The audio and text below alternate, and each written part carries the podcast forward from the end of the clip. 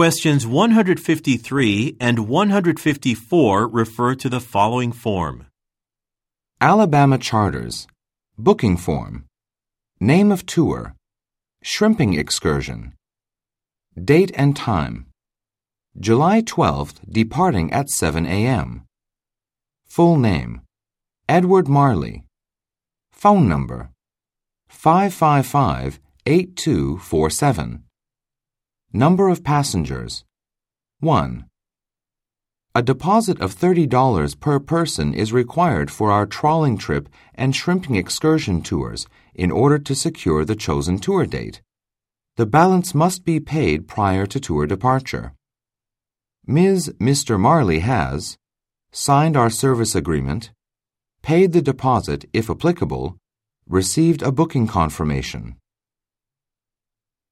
one hundred fifty-three. What is not suggested on the form? A. The tour will leave at seven a.m. B. The customer has paid thirty dollars. C. The booking was made in the morning. D.